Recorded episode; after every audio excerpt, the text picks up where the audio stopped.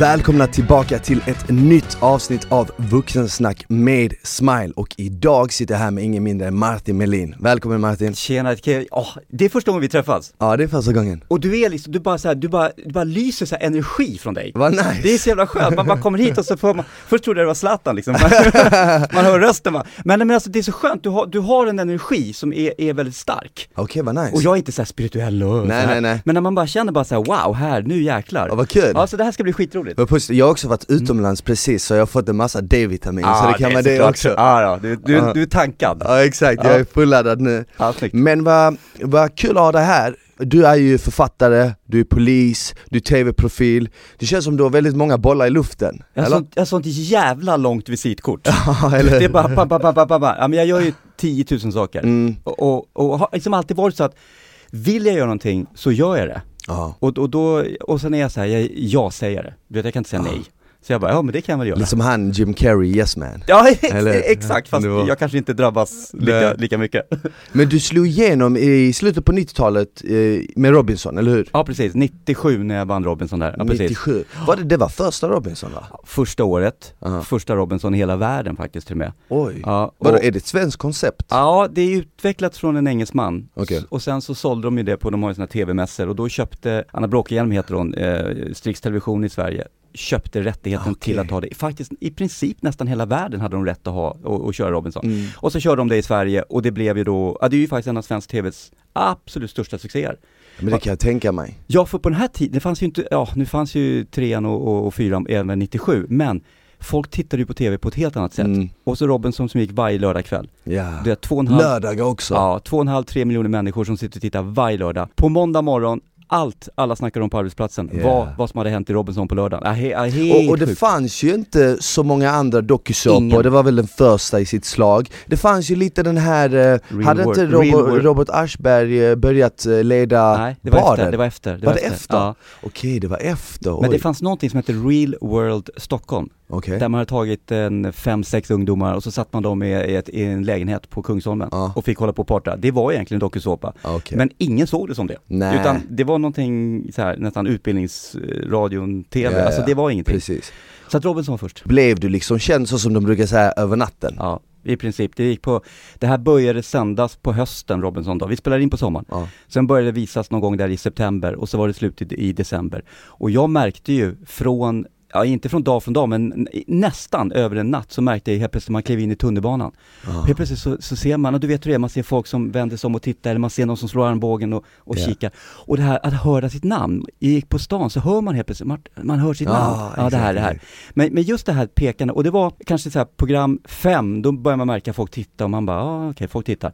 Program sex, jävlar vad de tittar. Och sen, bara, och sen åtta, nio, du vet, då är det här komma, komma fram. Ja, då är det komma fram och så här. Och sen var det, ja men det var he, helt, Mm. ja, det, alltså det, det var sån sinnessjukt och problemet sen, eller problemet, saken var ju sen också att när programmet tog slut, Mhm. och du vet tre miljoner som hade tittat på finalprogrammet, alla bara skrek efter Robinson. Vi hade ju alla löpsedlar både på lördagarna och på söndagarna, alltså under hela hösten. Ja. Det skrevs om om Robinson något så in i helvete. Och när programmet tog slut så skrek ju folk, vi vill, vi vill ha mer, du vet mer. Och vad gör tidningarna? Jo men de hakar ju på den här snuten som hade vunnit, Ja. jag. Så att du vet, det skrevs ju Du spaltmeter. måste ha fått mycket exponering där. Ja, Ja. men det, skoja inte! Du vet, jag, hade, eh, alltså, jag behöver inte ens prata om hur mycket det var, för det, det, det, det var, alltså det var för mycket. Alltså, Kändes det som att det var för mycket? Ja, jag var med överallt och, du vet, det var, och det, vad jag än gjorde så skrevs det om det. Mm. Vad jag än gjorde skrevs det om det. Jag, jag, jag, ja, det gick inte en vecka, det gick inte en dag höll jag på att säga, det gick inte en vecka utan att det var någonting. Alltså, Ja. jag, alltså jag, kunde ha, jag kunde ha löpet tre dagar i veckan. Ja, ja, ja. Alltså det är så här sjuk, sjuka grejer. Och det, jag, till och med jag spydde på mig själv. Ja. Och det blev liksom det, folk bara, ah, han är med överallt, överallt, överallt. Och, och, Ja. och jag kontrollerar ju inte det, för det var ju tidningarna och, som skrev om det. jag kan tänka mig att Robinson då och Robinson idag, för nu konceptet håller ju fortfarande igång och det är fortfarande ett av de mest framgångsrika tv-programmen i Sverige i alla fall. Själva upplevelsen där på plats måste också varit väldigt annorlunda. Det känns som att det känns som det kanske måste varit lite mer vilda västern där, eller? Ja, men framförallt hur tv-produktionen gjorde, för när vi åkte ner, så vi deltagare visste ju inte vad det var vi skulle göra. Nej. Och tv-produktionen, eller tv-teamet, de visste inte hur För de det var skulle första göra. gången ja. Det var första gången, så det var ju uppstuds på allting, men, men framförallt där nere, att vi helt plötsligt satt vi där och hade ingen mat. och teamet bara, ja, det, det, här är vad det går ut på. Alltså de, det, ja, men det var helt, eh, alla tog liksom nästan, dag för dag så var det nytt för alla. Oj. Ehm, För jag hade Julia i mitt matprogram, Julia som var med Ja. i Robinson nu och hon kom, hon vann inte, hon kom väl typ på femte plats eller något Men eh, så snackade vi lite och hon sa ju att det var väldigt uppstyrt men att de fick, eh, de fick typ så här en tiondel av en kokosnöt till frukost och en tiondel av en kokosnöt till middag ja. och det var vad man fick under dagen, så hon eh, rasade ju liksom i vikt Var det samma på din tid, att man liksom fick så lite mat? Vi, man kan säga, i snitt kan man säga att vi åt, om man tänker en näve färdigkokt ris, det var dagsransonen. Oj. Det var hela dagen. Jag gick ner 20 kilo, Du gick ner 20 20 kilo, på hur kilo. lång tid? 44 dagar. På en och, en, halv, en och en halv månad, 20 kilo. Det är rätt mycket. Väldigt mycket Men det roliga är det här med, som, som Julia sa, att det är uppstyrt. Att, för jag var nere 97, Ja. sen åkte jag ner 2012 igen Okej, eh, och var med, och då skulle jag bara vara med i två avsnitt. okej. Eh, ner och överraska och lura dem att vi ska, ja det var vad det var. Eh, och då märkte jag skillnaden. För 97, då var det så att vi deltagare, vi var på stranden, vi gjorde vad vi ville. Ville Ja. vi gå in i skogen och hugga så gjorde vi det. Ville vi bygga någonting gjorde vi det. Skulle vi fiska gjorde vi det. Ja. Men 2012, då var det så här inslagsproducenter som kom och bara sa, "Du, kan inte ni sätta er här och prata om det här? Ja. Och jag kände, vad fan är det här? Det här? Så det är mycket mer, inte regisserat, men uppstyrt. Ja, nu är det Som liksom mer som ett, nu, nu är man där som ett, för att göra ett jobb, man ja ska men göra du vet ju själv hur det är, de kommer och säger att Ja, eh, exakt. kan inte göra det här eller det här skulle vara kul om ni gjorde eller Precis, prata om det här. precis. Ja, För att liksom guida in en i det exakt. Men eh, för att du sa ju så här, alla ville hänga på den här snuten som dessutom vann, så du var ju polis redan innan du klev in i Mm, Robinson? absolut. Jag hade Ah, varit okej. polis i sex sju år någonting. Sex år. Mm. Okej, så, när- eh, hur gammal var du när du blev polis? Jag är 23 va? 23? 91, ja 23. I gymnasiet så gick jag en linje som heter samhälle och uniform på Bernadotte-gymnasiet Ja just det, men jag har många som skriver därifrån till mig. Det är ja, så va? Ja, så, jag, så, så jag gick ju på Bernadotte-gymnasiet och jag ville bli polis eller brandman Ja, Så efter studenten så fick jag, eller i samband med sista året där, så gjorde jag lite praktik hos polisen Jag kommer Mm. ihåg, jag fick så här gå runt i stan och så hade jag typ sex poliser som var efter mig Så skulle jag berätta senare ja, men om jag upptäckte dem eller inte, du vet, det var Ah, olika typer det. av övningar ja. förhör och sånt man skulle Ja. göra Men sen efter gymnasiet så kom jag in på träningen och så blev det liksom att jag började jobba som personlig tränare och fortsatte på det Mm. Men eh, då har du jobbat som polis väldigt länge alltså ja, det är 30 år nu i januari. Känner du att det, precis som Robinson, känner du att det yrket också ändrats väldigt mycket med tiden? Ja, det har det gjort. Eh, men det är inte så himla mycket som folk egentligen kan tro kanske. Nej, Brottsligheten är ganska lik som det är Okej. nu. Det är bara att det är så mycket mer av vissa andra saker. Alltså Ja. viss brottslighet har ökat, viss har minskat och så. Men det är liksom samma typ av jobb idag som det var för 30 Ja. år sedan. Sen att eh, som polis tycker jag att det var lite mer också så här vilda västern kanske för 30 år sedan att vi Man kan säga att det var lättare att vara polis för 30 år sedan. Det var inte massa, all, idag filmas ju alla ingripanden. Ja. Och folk ska fram och det Respekten för polisen, det här att alla ska fram och säga jag har rätt, jag har rätt, liksom, du får inte röra mig, du får inte titta på mig, du får inte göra någonting. Den har ökat. Det fanns inte när jag började utan om man som polis kom och sa, vet du vad, nu får ni gå härifrån. Alla bara okej, och så gick de därifrån. Ja, Idag om man säger så här, nu får ni gå härifrån. Varför då? Ja, ja, ja. Det är skillnaden. Så att det är liksom någonstans, och, och det här gäller ju inte alla människor, men, det, det, men, men man kan säga ungdom, hos ungdomar så har någonstans den här respekten försvunnit. ja men det, det måste väl vara också för att man har sett, folk har liksom sett så här i olika videos Man har sett där de andra säger ingripanden. Och liksom tjafsar och så vidare och så tänker de, ja men då kanske jag också kan göra det Ja, och sen tror jag också att, att, att så att säga, do, felaktiga polisingripanden, alltså dåliga polisingripanden, idag exponeras och visas upp på ett Mm. helt annat sätt. Mm. Och då finns det ju då människor som tyvärr inte kan sålla och förstå att av en miljon ingripanden så är det fem som går fel. ja. Men det finns 900 000 fler ingripanden som är bra. Och det finns liksom 10 000 poliser som är fantastiska och liksom Exakt. hjälper människor och är liksom emotionella och fantastiska. Och sen finns det fem poliser som är dumma i huvudet och gör dåliga grejer. Och då kan inte de särskilja på det, tror att alla poliser och, alltså, Och det är klart att det är det man skriver om då, Ja, det det är just de det dåliga. För man kommer ju inte skriva oj, idag så gjorde Martin ett fenomenalt ingripande. Nej, det utan det kommer ju bara säga såhär, ja idag så gjorde han det felet. Ja men det, det är det så. säljer ju mer. Ja, det här, ja, men det är samma sak, du kan åka ut till någon av förorterna, du kan åka liksom till Rosengård eller du kan åka till Mm. Rinkeby och så finns det liksom 5000 ungdomar där, men det, och- men det är bara 50 av dem som är kriminella. Ja. Men det är klart vi skriver om de kriminella ungdomarna i Rosengård eller de kriminella Ja. ungdomarna i Rinkeby. Och det är också så här, dra inte alla över en kam och det gäller varken kriminella ungdomar eller, eller ungdomar eller poliser. Aha. Och, och det är det här som är, och det, och det där har ju sociala medier en, bidragit till Ja. naturligtvis. Tyvärr. Ja, eh, sociala medier och även liksom tidningar och, och media överlag. För att i slutet på dagen så vill de ju få mer klick, de vill ju sälja. Men en av anledningarna varför jag faktiskt inte fortsatte eh, på banan och liksom den drömmen jag hade när jag var liten, bli polis, det var ju faktiskt för att jag växte upp i Malmö och jag såg hur, hur vissa ungdomar hade väldigt lite respekt mot polisen och då var jag så här, jag bara, hmm, jag bara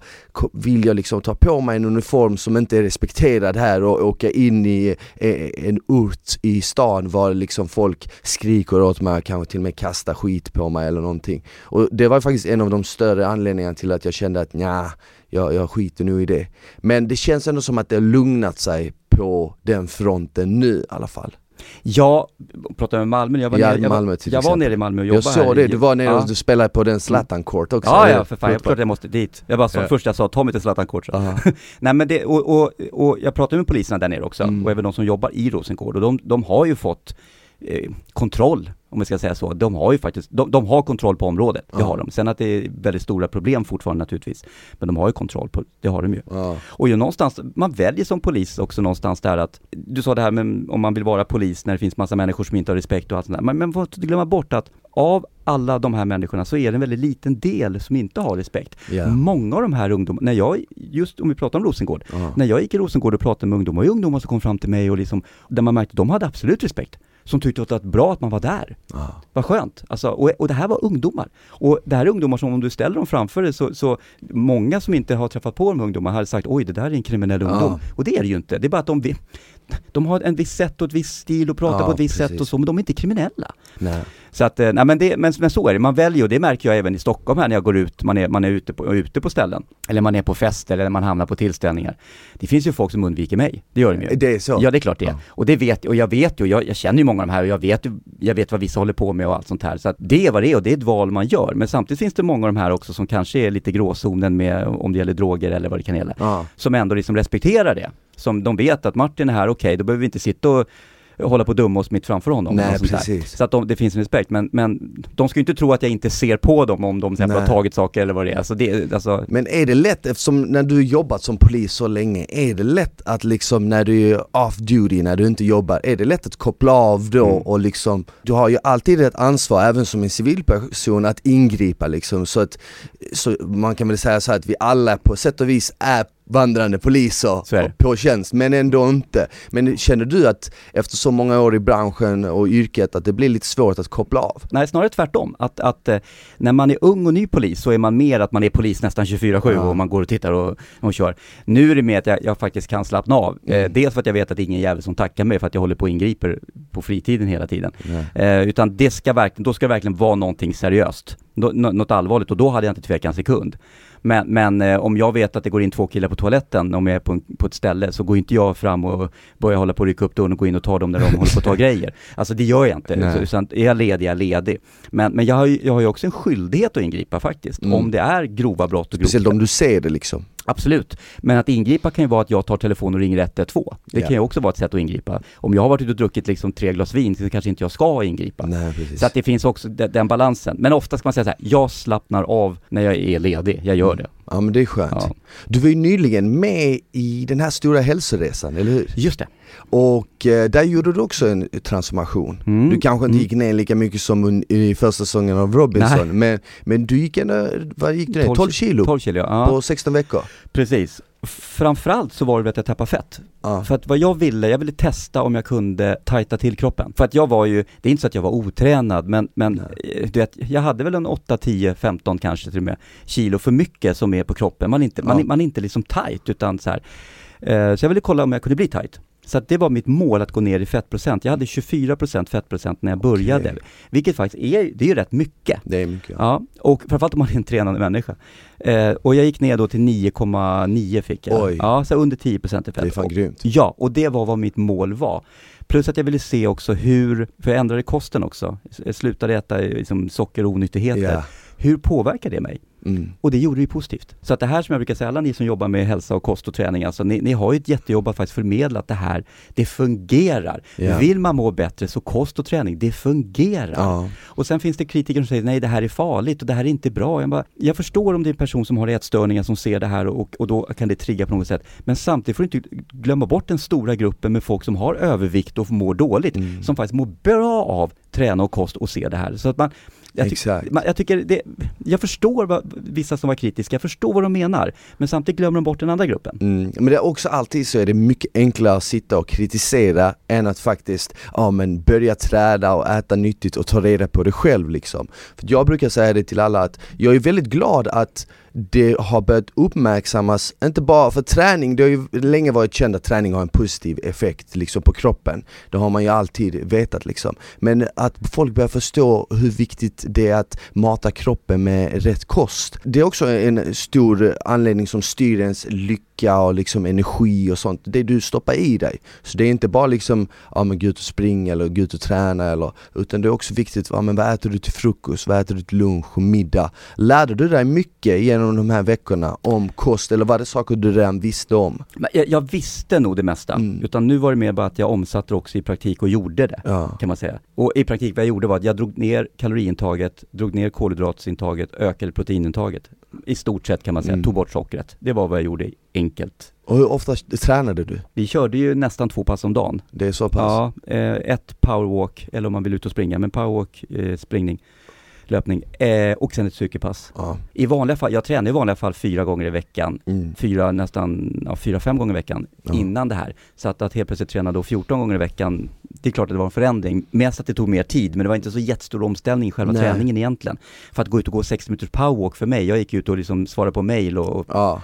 alltså, Ja men man, man går ut, pratar i telefon, Ja. lyssnar på en podd eller Exakt. det går förbi snabbt. Jag, inför sommaren när jag vill liksom komma i lite bättre form om jag ska resa någonstans, då brukar jag också göra det. Gå på tom mage typ en halvtimme, 40-45 minuter Exakt. på morgonen och sen på kvällen eller eftermiddagen kör man ett styrkepass lika långt. Kör du fortfarande två pass om dagen eller har du liksom gått tillbaka till fyra, fem i veckan? Ja, men jag, kör, jag har ett, ett schema som jag följer på när det kommer till en styrketräning. Mm. Då har jag fyra pass och de fyra passen kör jag en vila, så fyra pass. Eh, det har delat upp kroppen. Men, och sen kör jag, försök, försöker jag köra tre powerwalks i veckan och två till tre löppass. Så, Okej. att, så att nästan så att det blir två pass om dagen kan man säga. Och då, powerwalksen jag kör, de är ju 60 till 70 minuter. Löppassen brukar vara intervaller och då kör jag 20-25 minuter. Och styrketräningen är ju en, en timme, en timme och Mm. kvart. Så att det är fortfarande väldigt mycket träning. Det Mm. har jag. Nu har jag en fördel att jag kan träna på jobbet. Ja. Vilket gör att det, ja, jag spar tid så att säga. Någonting som jag som jobbar liksom med klienter hela tiden och har hjälp människor, v- mina, mina program är 12 veckor långa. Förutom det fysiska som folk ser i spegeln, du vet de här förändringarna eller när folk kommer fram till dem och bara oh, wow shit fan eh, du ser starkare ut. Men också den här känslan som man känner när man vaknar, att man känner sig mer energisk. När man lägger sig på kvällen så somnar man med detsamma och du vet allt det här. Den känslan är svår att förmedla för det är någonting man känner inom sig. Ja. Och den måste ha varit riktigt härlig eller? Ja, och det här som jag hoppas att folk som gillar träning och som lyssnar på det här alltså förstår vad vikten av att faktiskt ta hjälp av en människa som kan det här Mm. och förstå att det yttre, absolut, det är jättekul att se det i spegeln, framförallt på morgonen. Ja, ja, exakt, exakt. Att se sig i spegeln att man helt plötsligt har, de här valkarna är borta liksom och det är, man helt plötsligt, man man ser muskler Mm. helt plötsligt. Men det här att må bra, att vakna utsövd. För att jag har haft sö, eh, sömnstörningar i princip hela mitt liv. Ja, okej. Eh, eller ja, de sista 15-20 åren i alla fall. Och helt plötsligt upptäcker jag att jag sover hela nätterna. Ja. Just för kosten. Och piggare, piggare på dagarna. Precis. Så att, att det, du har helt rätt, alltså man tränar ju Mm. även liksom insidan på ett helt Ja annat men sätt. för, för jag tror att många, många tänker så här, ah fan kolla nu tränar han bara för att han bryr sig bara om sitt yttre, han vill bara se snygg ut Men de fattar ju inte att det är egentligen bara toppen av isberget Det är bara, den, det, är bara det du ser 90% av fördelarna, det är det där som ligger under ytan, som Mm. du inte ser Det är liksom din hälsa, din andning, även sådana här små saker som typ, eh, som, som sinnena förstärks och du vet Eh, om du skulle få en negativ kommentar eller om någon skulle börja tjafsa med dig så är du inte lika impulsiv. Nej. För du är lite lugnare, du är mer kontrollerad. Ja. Det här andra, såklart är det en bonus och det är nice att få uppmärksamhet eller det är nice liksom att känna sig snygg när man kollar sig i spegeln Men det är fortfarande bara toppen av isberget. Absolut, och men också någonting som är viktigt också att om du, om du nu tränar och du blir nöjd med din kropp Ja. så får du ett annat självförtroende. Får du ett annat självförtroende så, så mår du bättre i huvudet, det vill säga inte depression, nu ska vi inte gå in på så allvarliga saker, men, men att du kanske känner dig nedstämd eller du känner, det minskar ju. Ja. För helt plötsligt så känner du dig, fan jag känner mig stark och jag känner mig, fan jag ser bra ut och här är jag nöjd med det här. Det är en dominoeffekt, en positiv Exakt, dominoeffekt. så det, man får inte glömma bort det också. Mm. Sen vet jag också att det finns människor som har världens bästa kroppar och går runt och är jättedeppade, alltså, så, Så det är inte det, man ska inte, men, men om man generellt tror jag, Ja. att man faktiskt också mår bättre. Mm. För jag såg en bild du la ut på Instagram där du jämförde ja, med din kropp när du var 43 med dagens form och det var liksom 10 år skillnad mellan dem och det var en väldigt stor Ja, jag skillnad. vet. Eh, va, va, alltså hur, hur, om man tänker så här, hur mådde du där och då? Ja, det, jag försöker tänka tillbaka det. Jag, jag mådde väl rätt bra i huvudet. Jag sov ju jättedåligt då vet jag, och, eller, och var trött, var jättemycket trött. Jag kommer ihåg min, min exfru som jag var gift med då, hon, hon, blev, alltså, hon gnällde på mig för att jag hela tiden Ja. skulle sova middag och att jag, jag är så trött och sova. Alltså med all rätt. Mm. För det var mycket att jag gick och la mig och sov och hit och dit så här. Idag är det inte alls så. Sov ju ingenting på eftermiddagen eller dagarna, ingenting. Så att jag, jag mådde ju sämre fysiskt där och då. Och ser man den här bilden, så, eller de här bilderna, så ser man den tjockisbilden, där, den är från alltså min, eh, min bröllopsresa. så, och jag tyckte att, nej men vad fan jag, och där och då tyckte jag, nej men jag är i ganska bra form. ja. Du vet, jag säger till och med, ta en bild på mig här där jag står i badbyxor i stranden. Jag tyckte, och på den tiden, då var det så här, det var stora överarmar som gällde på den tiden och, Ja. jag, då, det, och lägger man på lite fett där får man ännu större överarmar. Alltså det, Exakt, det, exakt. det var ju inte muskler som var, det var ju bara stora Nej. armar. Och jag kommer ihåg, jag tyckte så här, nej men jag var stor och bulkig och liksom Mm. 96 kilo. Ja. och du vet, fy fan, så ser man den magen och, nej, jag, jag, Men, men, men det måste ändå varit häftigt för dig att vara be- i bättre form när du är 50 än när du är 40 Ja. det, det kan jag tänka mig liksom för att många som skriver till mig skriver ju så här Ja, jag fyller 30 år, jag fyller 40, jag fyller 50 och jag vill bara liksom visa alla att jag kan vara i bättre form i år än vad jag någonsin varit och för min del personligen, jag fyller 30 år och jag ville visa mig själv att jag kunde vara i bättre form idag än när jag var 20 Vilket är väldigt svårt för att du vet ju själv hur även kvinnor, men för oss män är det ju liksom en peak när man är väldigt ung och sen så blir det allt svårare att hålla fettet borta och kondisen blir sämre och det blir svårare att lägga på sig muskler. Så, så det är också en sk- skön personlig vinst Mm. liksom. En, en, man, man sätter upp ett mål att "Ja, jag ska vara i bättre form när jag är 40 än när jag var 30 eller när jag är 50 än när jag var 40. Mm. För man går ju emot liksom naturens eh, lagar lite absolut. men ändå så vinner man. Ja, ja. Och jag, nu har jag, jag är ju 53 idag och Mm. jag har ju sagt mitt mål 60. Jag sagt jag ska ju vara, jag, jag ser ju framför mig att vara en supervältränad 60-åring. Och det hade varit jävligt häftigt. Ja, och man ser de här, jag har ju sett på youtube, finns någon 75-åring i USA tror jag är, så han är ju supervältränad. Och han, jag tror ändå han har varit rätt ren, alltså, jag tror inte han Ja. har tagit någon, någon, någonting utan han ser rätt ren. Och det är också så här målet att ha det att så här, jag ska vara en superfit 70-åring. Tricket tror jag inte är att liksom hetsa och köra 6-7 pass i veckan för då förstör du dig själv. Många, många säger så att ah, jag vill komma i riktigt grym form, vad ska jag göra? Ska jag köra 7 pass i veckan? Jag bara nej för att grejen är den att det är så typiskt nyårslöftet, du vet så här, folk har inte tränat något på ett helt år och sen efter nyår så ska de börja köra 7 pass i veckan, äta nyttigt varje dag, springa en mil, läsa en bok om dagen, ja men du fattar Ja. vad jag menar. Ja. För att grejen med det, felet med det är att det, är så jävla lätt att krascha då. Ja, och jag brukar säga så här, vad är bättre? Att träna sju dagar i veckan, en månad på ett helt år och sen inte träna någonting på 11, 11 månader? Eller är det bättre att träna 3-4 pass i veckan, men över ett helt år? Lätt. De bara, ja ah, men det är nog bättre att träna 3-4 pass över ett Ja. helt år och det är ju så mycket bättre, inte bara att du kommer orka upprätthålla det, men också det att du kommer få bättre resultat i längden. För Ja. Det är det det handlar om, i, att, att vara långsiktig. Ja, och också glöm inte bort också att det ska vara roligt. Det ska vara roligt. ja, du måste göra det du tycker är kul. Ja.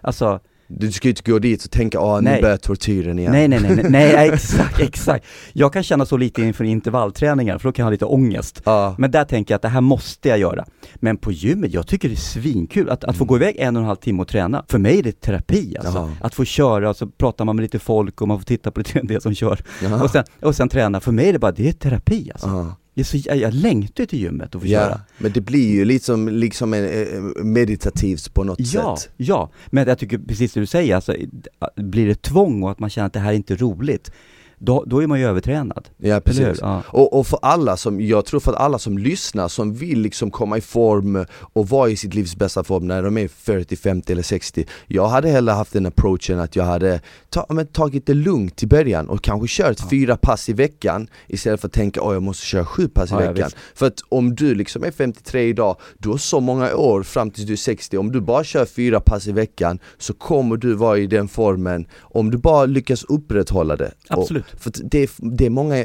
gör fel tror jag att de tar så här långa pauser, du vet. Mm. För att de, de, de börjar tycka det är jobbigt. Ja men om någon tvingar mig liksom att gå och träna sex dagar i veckan så kanske jag inte tycker det är lika kul. Och då kanske jag ger upp efter ett halvår och sen så känner jag ah jag skiter i det där och så går jag inte tillbaka till gymmet på ett helt år. Nej, helt rätt. Och, och det är där liksom, det är därför det blir svårt att få de resultaten man vill åt. Ja. Men ehm, hur ser det ut annars idag då? Är du singel?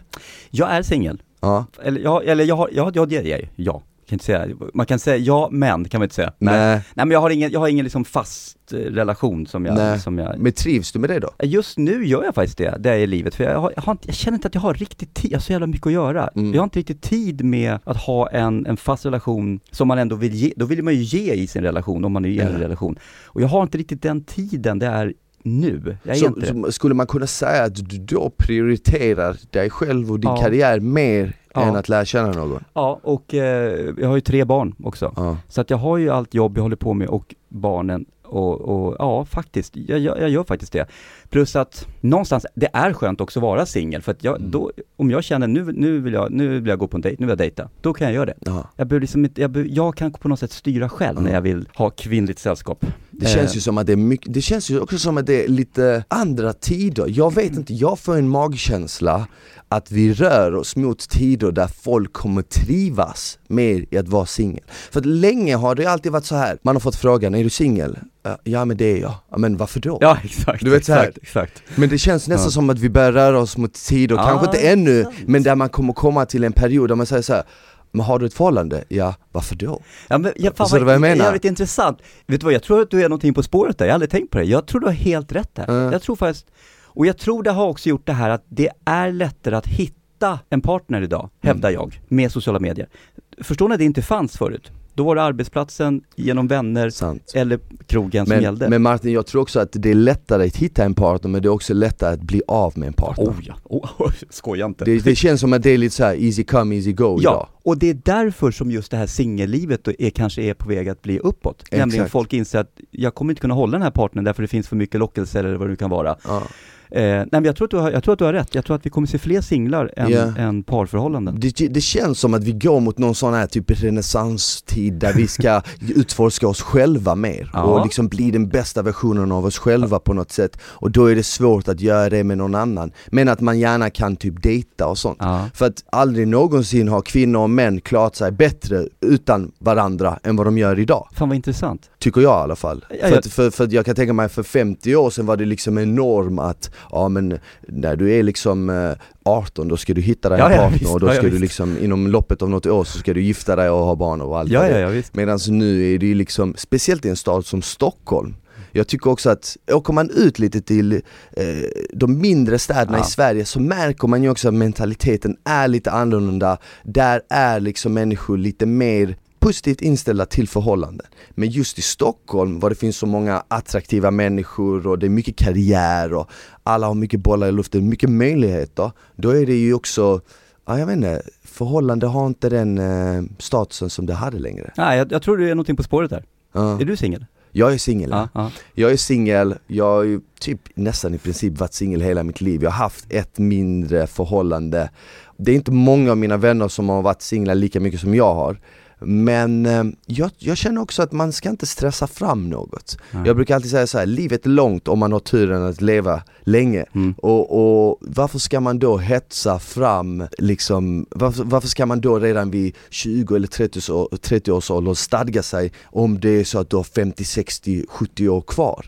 Mm. Alltså du vet, då känner jag hellre att jag vill resa, se världen eller jobba med mig själv och bygga upp något och sen kanske om man träffar någon på vägen, Mm. då är det liksom fine Mm. Känner du typ att om du nu ska träffa någon, att det ska ske spontant eller att det ska mer vara när du känner att nu vill jag träffa någon? Eller är Mm. du mer öppen för det här liksom ödet, typ, att det händer bara av Ja. sig själv. När det händer så händer det. Ja. Ja, men där är jag idag. När det händer så händer det. Och jag har ju märkt med mig själv att om jag ska träffa någon, jag har ju varit gift två gånger och skilt Mm. mig. Jag skilde mig för sju år sedan, sista gången. Och sen, sen sju år tillbaka så har jag, jag har haft två stycken relationer sedan dess, eh, som har varit liksom ett år kan man säga.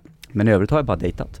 Och jag känner någonstans att ska jag träffa någon, så ska det vara, det ska vara, så, det ska vara kryss liksom i alla rutor. Det ska, Okej. det ska, det ska vara, alltså det ska vara, det ska vara så, är jag kräsen? Ja. Ja, Alltså jag det- tänkte precis säga det. Ja, jag, ja, men jag, alltså ska det vara någon jag går in i en relation med, det ska vara, det ska vara verkligen Men känner du att du blir mer kräsen med åren eller att du har Ja. blivit mer kräsen efter att ha haft flera relationer? Nej men jag, jag, jag, det jag har sagt är att, i och med att jag har skilt mig två gånger, så har jag sagt så här, jag kommer inte skilja mig någon gång mer om jag gifter mig. Utan jag har sagt att nästa tjej som jag träffar, det ska vara bara så 100% rätt att det kommer, in, det kommer vara den Mm. personen. Det, det kommer vara hon och jag för, för, for life. Eh, och därför så är det så viktigt att det måste funka på alla plan. Ja. Och som sagt, vid två tillfällen har jag träffat en tjej som det har varit så med. Sen har det inte hållit ändå av olika Nej. anledningar. Men, men, men jag märker det och jag märker det när, när, när som jag dejtar nu, när jag träffar någon och så här. Och så märker jag, ja men det här är okej, okay, men det är inte 100%. Nej. Och då är det ingen idé att, att, det, att det blir en relation. Så du tycker, även om det inte känns 100%, du tycker inte att man kan jobba sig upp till de 100% mm. utan det ska kännas mer 100% direkt? Ja, eller det är klart det är inte första dejten, men, men vet, om man träffar någon och så kanske man träffas fem, åtta gånger och man märker efter ett tag att, nej men fan, jag har inte så här 100 roligt med den här tjejen. Hon, hon, kanske är jättebra sex, eller hon kanske är svinsnygg, ja. eller hon kanske har, eh, har ett sånt jävla driv med sitt jobb eller något sånt här. men, men, men hon har inte allting. Nej. Och då känner jag så här att, mm, alltså jag vill att, alltså jag vill bli ihop med någon och det ska vara min bästa polare. Det ska vara någon som jag bara vet, vill resa jorden runt med. Mm. Och det ska vara någon jag bara älskar att hänga med hemma i soffan. Det ska vara någon jag älskar att gå ut och, och festa med. Det ska vara liksom så här. Jag, jag vill verkligen träffa den perfekta. Ja, Om jag nu ändå ska gå in i en relation. det är sant. Men, men jag, jag, när jag dej, om jag dejtar någon och träffar så kan det ju vara någon som jag absolut tycker är kul att hänga med och allt sånt här. Men Mm. jag känner kanske inte att det här är någon som jag vill leva resten av livet med. Nej. Att, Ja men jag, jag, jag, tycker, jag tycker att man ska, man ska faktiskt tänka så, man ska vara kräsen och man ska liksom vara väldigt selektiv för att om du ändå ska gå in i något så går du ju inte in med tanken att ja men det här kanske kan ta slut någon Ja, dag, nej, men vad fan. Det här- utan du går ju in med tanken att det ska hålla. ja, jag kan inte gå in och säga att det här är bra till 90%. Nej, Det är helt värdelöst. nej exakt. Det måste kännas 100%. Det måste ju göra det för att om du ändå ska gå in för det och de- dedikera tid, energi och kraft Speciellt om du säger att som det, som det är för dig att du har väldigt mycket jobb och sen har du familj vid sidan och du vet du har massa grejer som händer, då måste ju också klaffa Ja, 100%. Men det här är komplicerat. Det är ju väldigt Ja. komplicerat Det är ju liksom, ja, ja. Hade någon haft någon form eller visat, fattat något om det Hade de kunnat skriva en bok om eh, det perfekta liksom sättet och att hitta en partner på så hade Ja. den sålt bäst i hela världen Ja, ja, det är så. Och då hade vi inte haft några skilsmässor. Liksom. Nej. Så att det är vad det är. Men, Men- det är, ja. Tal om, eh, på tal om böcker, du är ju författare också eller? Mm. Du har skrivit tre böcker va? Tre böcker håller på ja precis. Den fjärde är ju klar och jag hoppas att den kommer ut här i, i år. Mm. Mm. Okej, så vad handlar den om? Eh, först skrev jag en pappabok, Mm. en, en, hur man är en pappa, hur, man, hur jag var en dålig pappa och hur jag blev en bättre pappa. Okej, Och efter det har jag skrivit då två stycken spänningsromaner som, som handlar om, om en ny polis. Han kommer precis från polishögskolan och kastas rakt ut i verkligheten och han är lite naiv och så här och sen så upptäcker han att oj då, är det så här det är att vara polis? Är det så här de här jobbar? Oj då, i gråzonen eller, ja. eller till och med kliver över gränsen och så. Och vad händer om man har kollegor som kliver över gränsen och, och dummar sig? Mm. Ska man tjalla på dem eller ska man inte göra det? Vilket Ja. dilemma handlar om. Och där, och där har jag då skrivit två böcker i den serien om den här killen, Thomas Hallgren heter han, polis. okej Eh, och den tredje då är den som jag precis har skrivit klart och håller på att prata med förlag om. Är det baserat på saker som du har varit med om? Lite grann kan man säga. Det finns, den första boken då i den här serien, den, eh, Status 12 heter den boken. Den baserat ska jag inte säga, men, men jag har tagit med mig hur det var när jag kom som ny polis. Jag började jobba på Norrmalmspolisen här i Stockholm. Och jag kom som ny polis och upptäckte att oh shit, här är det badass, alltså här är det tuffa snutar helt Ja. enkelt. Och jävlar, det är så här man ska vara och så. Vilket sen på något sätt ändrades ganska mycket faktiskt. Det blev ett generationsskifte där kan man säga. Efter ett par år då kom det en ny generation poliser och Mm. jobbade inte alls som de här 80-talssnutarna som jag växte upp med där. Nej. Som var liksom eh, stenhårda. Ja. Alltså det var stenhårda. Så de, jag fostrades av dem. Ja. Men sen hade jag, har jag ju kanske mina värderingar och så, och hur man ska Ja. vara som polis. Så att det, det är med, men framförallt är det händelser i böckerna har jag tagit i, som jag själv upplevt. Mm.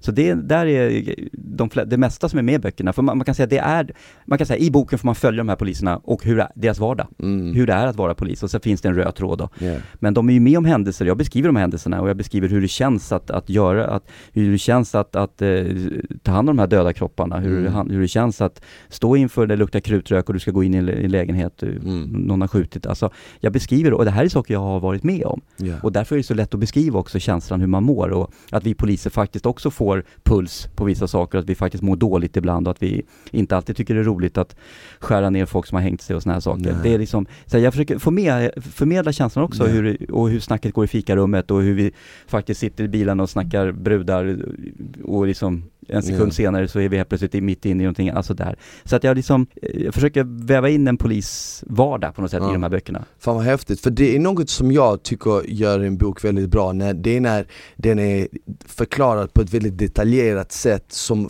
får dig som läsare att ett, känna att det är väldigt trovärdigt och där kommer ju liksom erfarenheterna in, att du varit med om det Men också att du nästan försvinner dig in till den platsen och kan vara där och där kommer liksom den här trovärdigheten Mm. i samband med detaljerna, Mm. vävs ihop Då känns det ju helt plötsligt som att wow shit, jag kan nästan visualisera hur, hur, hur han måste ha känt när han klev in i det här rummet och såg de här människorna och liksom Ja men fan vad häftigt, för, för att ta upp den boken och eh, Mm. läsa Mm. jag, Vad läser du själv? Just nu läser jag mycket, mycket så här dokumentärer. Ja, det är så. Eh, Ja, eller jag lyssnar mycket på böcker, på Ja. ljudböcker. Och har precis lyssnat det här om Skandiamannen, här, eh, Ja. han Palmemördaren. Och den boken har jag precis lyssnat på och jävligt intressant förut. Och sen så, Ja. nu håller jag på och läser, eller lyssnar på en bok som heter Familjen, som handlar om eh, en, en familj, eller en klan som de kallar det, i Göteborg, i Okej. eh, Hammarkullen, som styr, eh, alltså kriminellt, Okej, eh, eller utpekas som kriminella i den här boken. Jag har precis börjat på den, den är ganska intressant faktiskt. ja, ja men vad häftigt Mm. Det har varit jävligt kul att ha dig här Martin Alla som lyssnar, var kan de hitta dig? På Instagram? Ja, Instagram är det mesta och det är bara att söka Martin Melin. Ja, Martin Det är Melin lättast. Superbra, ja, men tack så mycket för att du kom hit Tack Smile. Det var Jävligt fantastiskt. kul att ha dig här Skitroligt. Ja, grymt. Tack till alla er som har lyssnat. Vi ses nästa vecka, då är det ett nytt avsnitt av Vuxensnack med Smile. Tills dess, ha det bäst, ta hand om varandra. Ciao!